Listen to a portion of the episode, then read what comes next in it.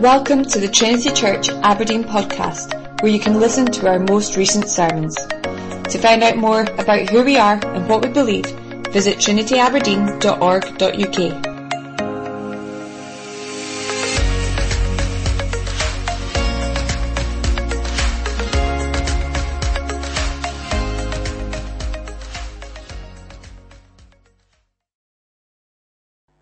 Well, if you turn to, uh, to the, your Bibles, they're, uh, they're either on the, uh, the shelves, I can't even use words, the windowsill, and, uh, or in front of you.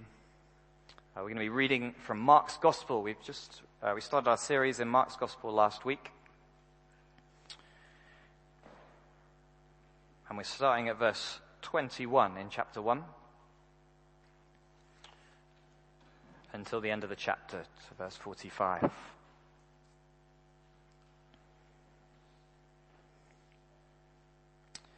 Let's listen to our Lord's words to us. And, and they, that's uh, Jesus and four disciples, James and John and Simon and Andrew, and they went into uh, Capernaum. And immediately on the Sabbath, uh, he entered the synagogue and was teaching.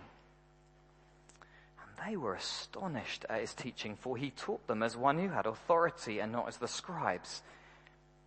And immediately there was in the syna- their synagogue a man with an unclean spirit. And he cried out, What have you to do with us, Jesus of Nazareth? Have you come to destroy us? I know who you are, the Holy One of God. But Jesus rebuked him, saying, Be silent and come out of him. And the unclean spirit, convulsing him and crying out with a loud voice, came out of him. And they were all amazed. So they questioned among themselves, saying, What is this? A new teaching with authority? He commands even the unclean spirits, and they obey him. And at once his fame spread everywhere throughout all the surrounding region of Galilee. And immediately he left the synagogue and entered the house of Simon and Andrew with James and John. Now Simon's mother in law lay ill with a fever, and immediately they told him about her. And he came and took her by the hand and lifted her up, and the fever left her, and she began to serve them. That evening at sundown, they brought to him all who were sick or oppressed by demons, and the whole city was gathered together at the door. And he healed many who were sick with various diseases and cast out many demons. And he would not permit the de- demons to speak because they knew him. And rising very early in the morning, while it was still dark, he departed and went out to a desolate place, and there he prayed. And Simon and those who were with him searching for him, searched for him, and they found him and said to him, Everyone's looking for you. And he said to them, Let us go on to the next towns, that I may preach there also, for that is why I came out. And he went throughout all Galilee, preaching in their synagogues and casting out demons. And a leper came to him, imploring him, and kneeling said to him, If you will, you can make me clean. Moved with pity, he stretched out his hand and touched him, and said to him, I will be clean. And immediately the leprosy left him, and he was made clean. And Jesus sternly charged him and sent him away at once, and said to him, See that you say nothing to anyone but go, show yourself to the priest and offer for your cleansing what Moses commanded for a proof to them. But he went out and began to talk freely about it and to spread the news so that Jesus could no longer openly enter a town, but was out in desolate places and people were coming to him from every quarter. These are God's words to us. Oh, would you please turn back to Mark uh, chapter 1?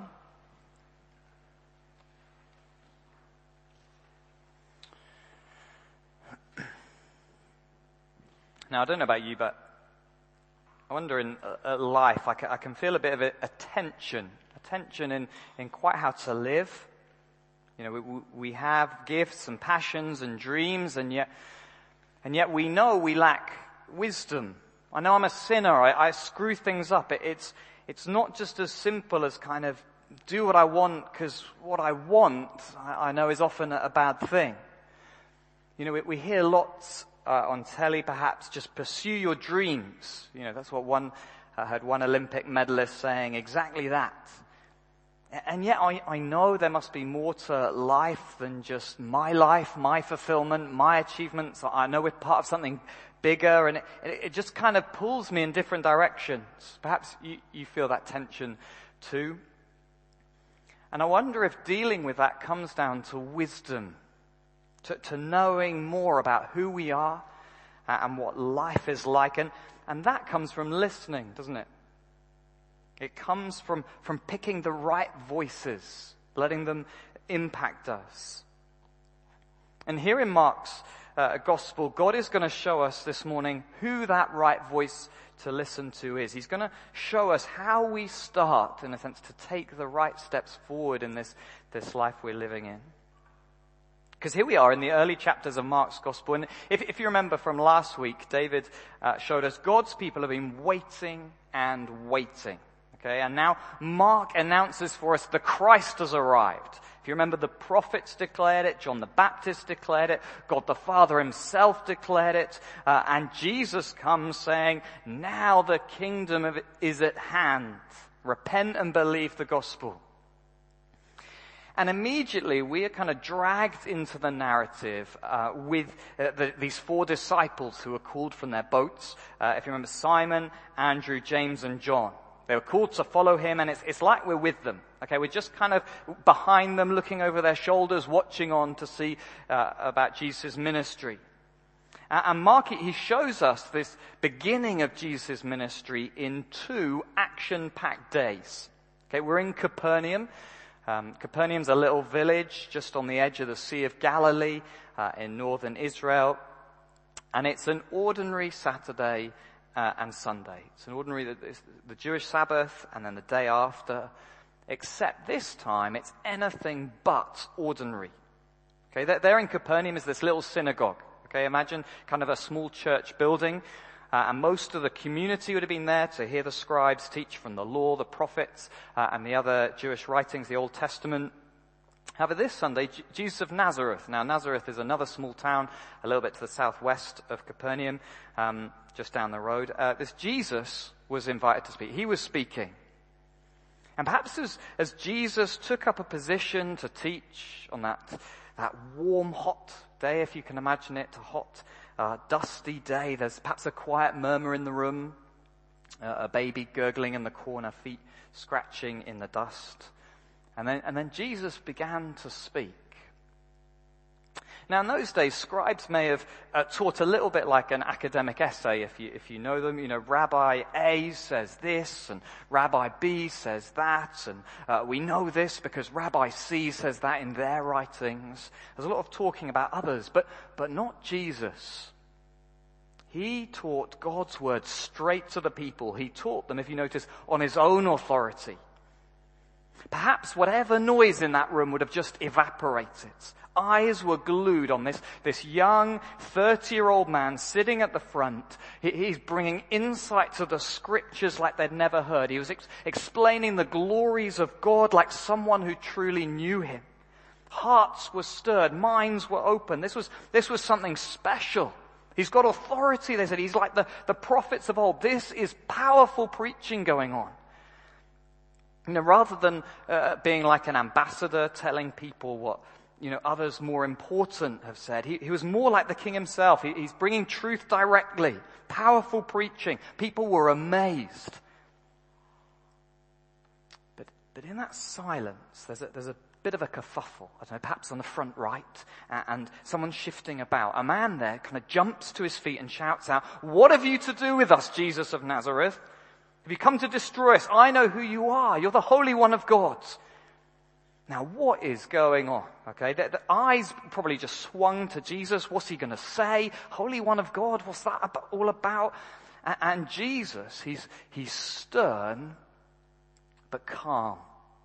Be silent and come out of him. Okay, the man, the man drops to the floor. Perhaps you, you, you can't quite see properly, but, but, but uh, later on you hear that, that the man shook and screamed and then, and then he's suddenly fine. completely in his right mind, completely at peace. Now, now it's about demons here. That's what's going on here. A, a demon is, as, as, far as we know from Scripture, some kind of spiritual being uh, uh, created by God, but has rejected God, turned against Him, and, and against His people. And in some way, they, could, they, they can impact people. They can take up residence in someone's life, steering them on a life uh, more and more away from God. Now, some have said this event here is uh, isn't about demons, it's just some kind of mental or physical health issue. Now, now sure at times in scripture we see some of the symptoms can be similar to, to um, mental or physical health, but Jesus is clearly dealing with, with demons here. You know, this is different to a kind of a healing of the mind. With, with the Son of God appearing, it seems that the devil and his demons suddenly become more vocal uh, and active, which shouldn't surprise us. And, and, Jesus responds to them as personal beings. He commands this, uh, this being. Um, but his, his response, Jesus' response, is extraordinary, isn't it? Okay, there is, there's no prayer seeking a, the will of a higher power. There's no bargaining. There's no questions for the demon. No. Jesus commands and the evil flees. Jesus speaks speaks and evil is silent. Jesus sees a human being in great distress, caught by evil itself, and what does Jesus do? He frees him. This is extraordinary power in front of us this morning. No wonder, verse 27, they are all amazed. This is power like we've never seen before. Powerful preaching. Power over evil.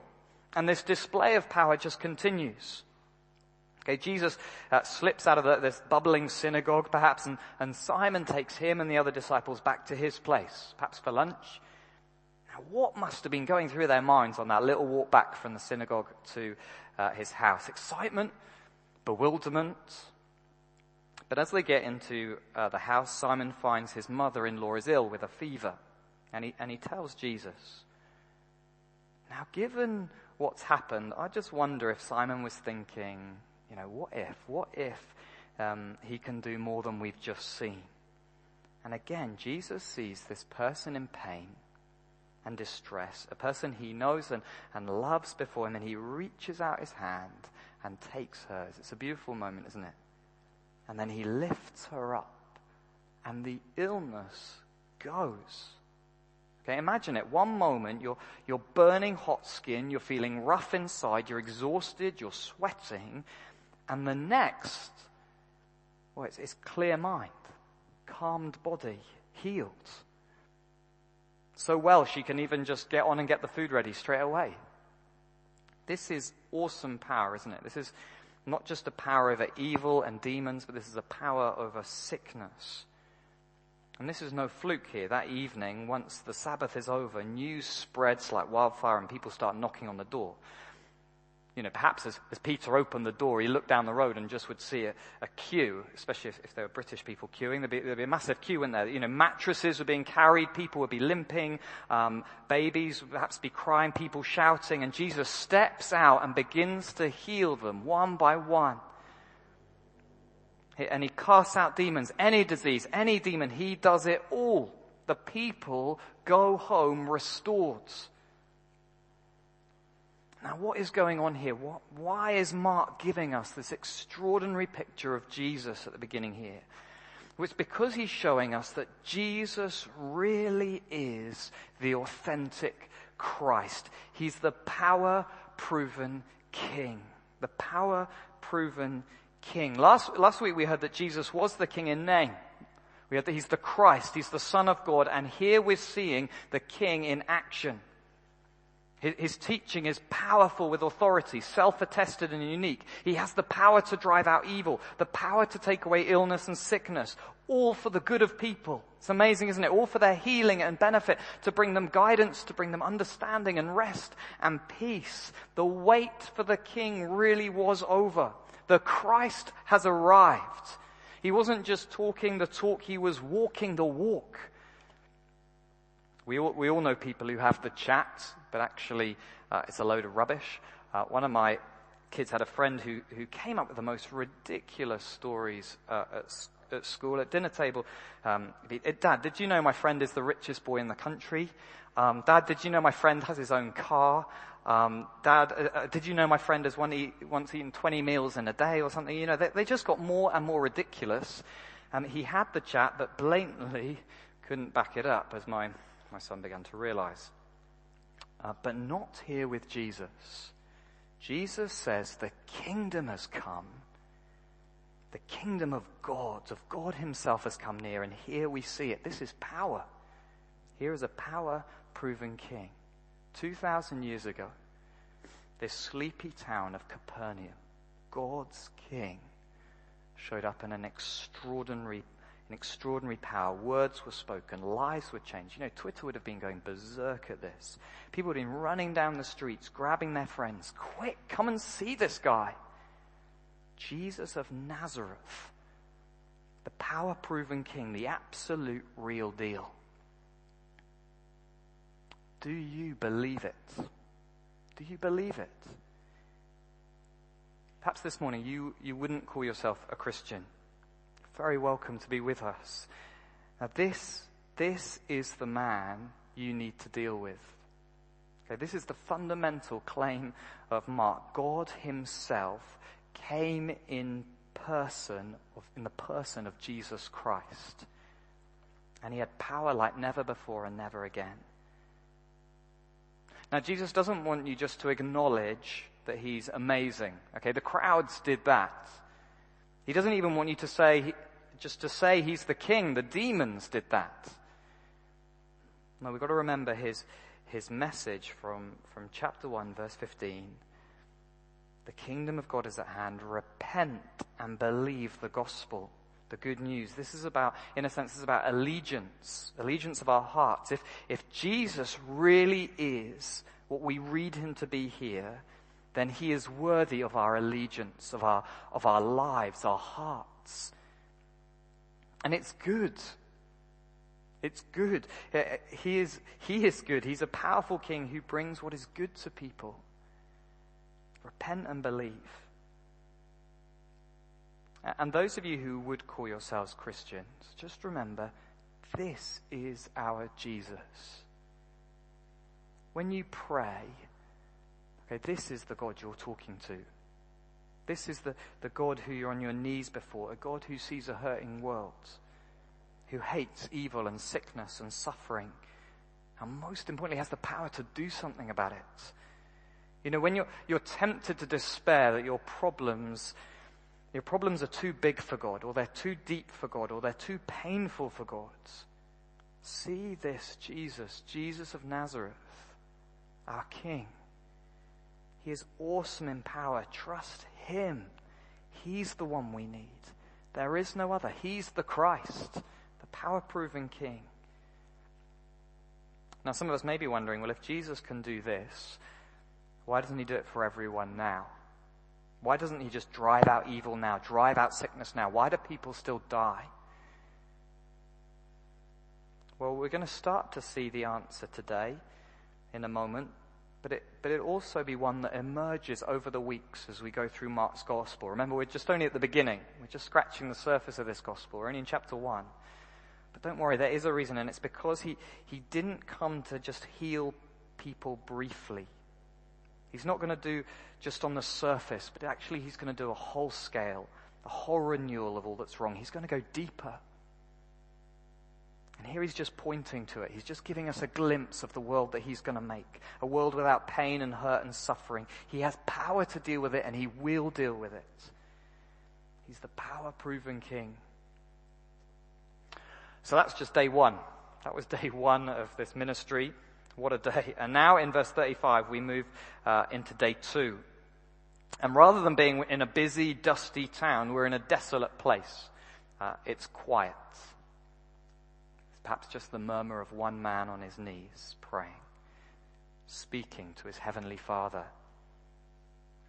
Now, Jesus' uh, praying is only mentioned a couple of times in Mark's Gospel, so why now? Why here? Assume it's not the only day he did it. Well, I, I think it's because Jesus at this moment is at a crossroads. He's at a big moment in his ministry.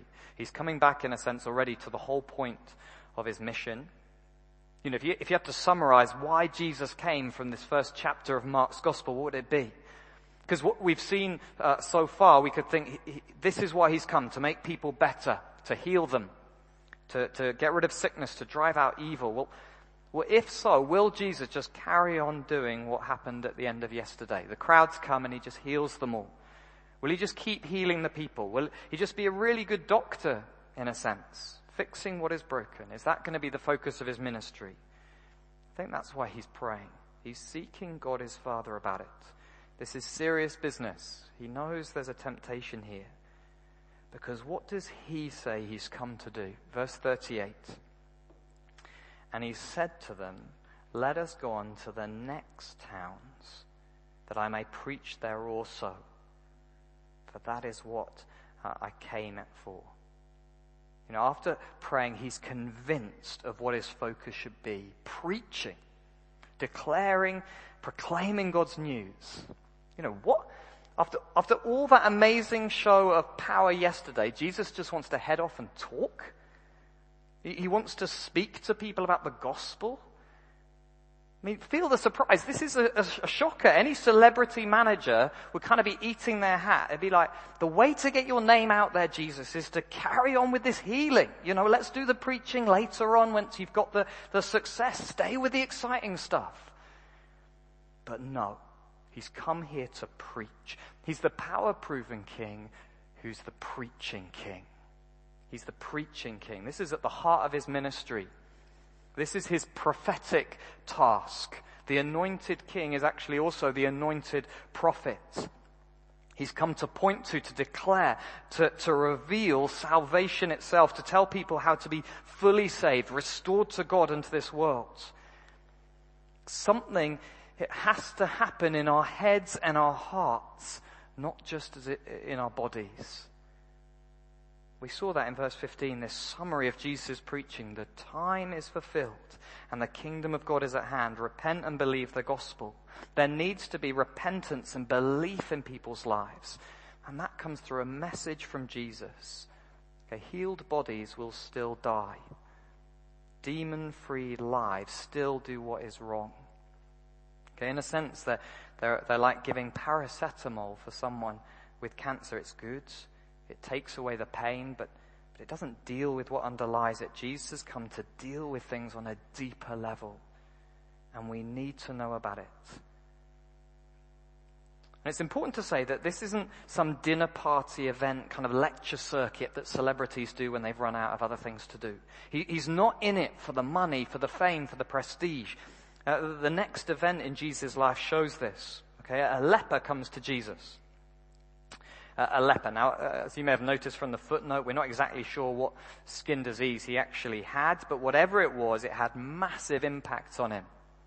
According to Old Testament law, a leper was actually banished from the city. He had to stay away from people and he had to announce from a distance that he was unclean. You know, someone would be coming from a distance, he'd be going, I'm unclean, I'm unclean, stay away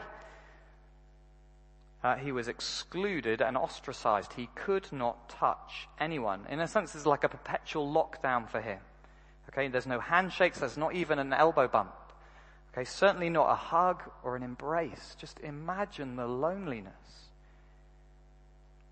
And yet, verse 41, we get this beautiful moment. Moved with pity, moved with pity, Jesus stretched out his hand and touched him, and he was made clean. He stretched out his hand and touched him. Imagine, imagine for that leper.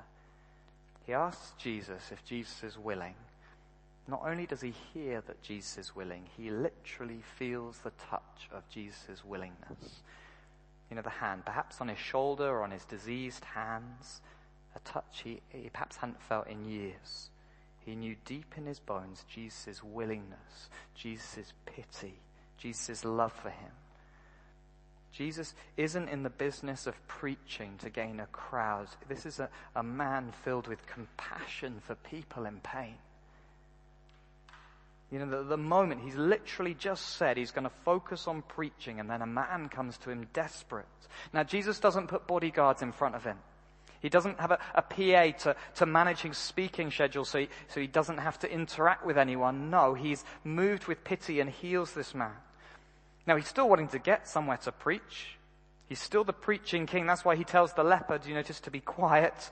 He knew that if more people came for healing, it'd be much harder to preach. And that's exactly what happens, verse 40, 45. Jesus couldn't enter the towns, but he is moved with pity and he acts.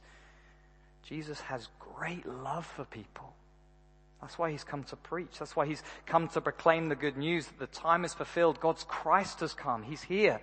This is a message people need to hear more than having their bones fixed. Uh, more than their paralysis fixed, more than their terminal illness healed. Jesus, Jesus decided the world needs to hear they can be saved more than getting rid of sickness. Okay, to put it in today's terms, hearing about Jesus is more important than stopping everyone from getting COVID. Now that doesn't mean we aren't loving and careful. You know, that's why we're uh, sitting one meter away. We have our masks on. But in the end, Jesus is saying the gospel, the good news must be proclaimed because Jesus is the preaching king. That's why this whole passage actually has been about Jesus and his words. Verse 21, Jesus right from the start is teaching. Verse 22, people are amazed at what he's teaching because it's got authority. Verse 25, Jesus spoke to this uh, demon. Verse 27, the crowd are amazed at his new teaching. Verse 39, Jesus goes about all of Galilee preaching, declaring the kingdom of God. That's why he's come. He's the power proven king, which means he has an authoritative message for us.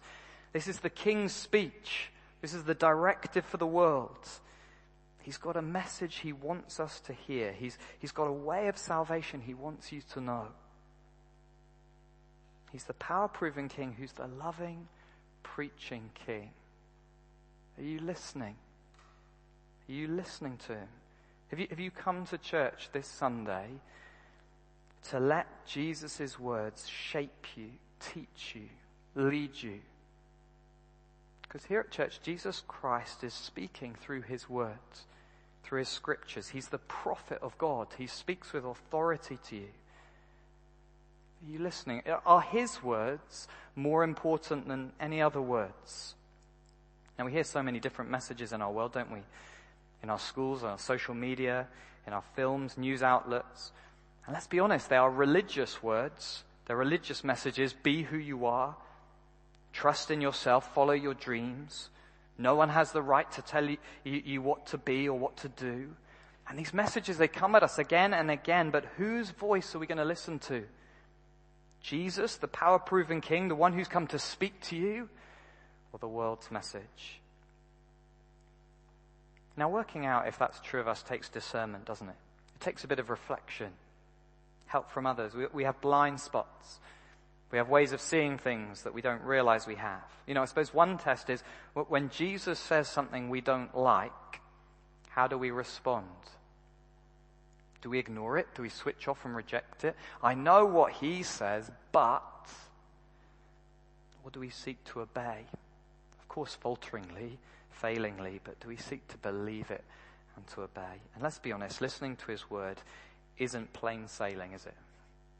Been a Christian for any time, you know that. It brings challenges and rebukes. It can turn our world upside down. It doesn't just mollycoddle us and tell us how great we are. As it says elsewhere in the Bible, it's like a sharp sword that cuts in. But if he's the power proven king, then his word comes with authority. It comes with love. It's for our good. It's for our salvation. Deeper transformation. Are you listening? Also, are his words more important, perhaps, than other pressing issues?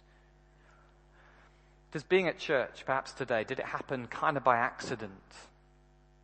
Or, or, do you read your Bible at home only when you happen to have a spare moment? Does your family worship only happen on the odd week? For Jesus, this was more important than healing. Yet, yet for me, it, it can kind of come below sleep and Twitter and anything else going on. Now, I'm not saying we should be reading our Bible for hours every day.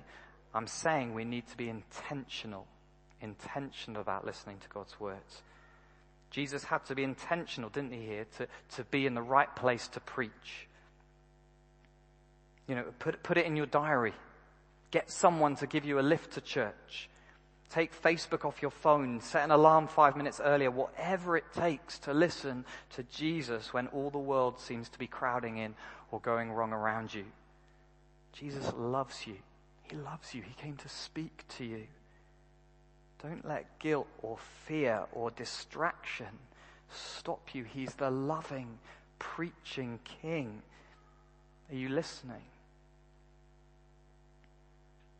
And for those of us in any form of ministry, now or in the future, knowing this about Jesus means we never, we must never aim to teach our view, our viewpoint. I mustn't want people to know what Will's view of the world is.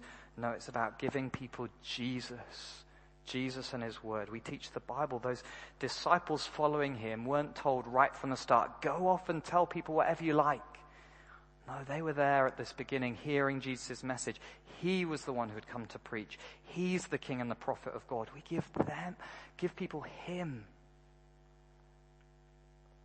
So to finish, we, we started with that issue of different messages we hear and the, the, tension it brings. And through these, these two days, two days back in this tiny place called Capernaum, God has shown us the way forward by, by, by taking us to Jesus, the authentic, authoritative Jesus. And it's, it's only as we put our lives in the context of what He says do things start to sit properly. He starts to take the position of king and his words start to shape us and lead us that's when it starts to make sense, doesn't it? The power proving king, the loving, preaching king. Are we listening? Amen.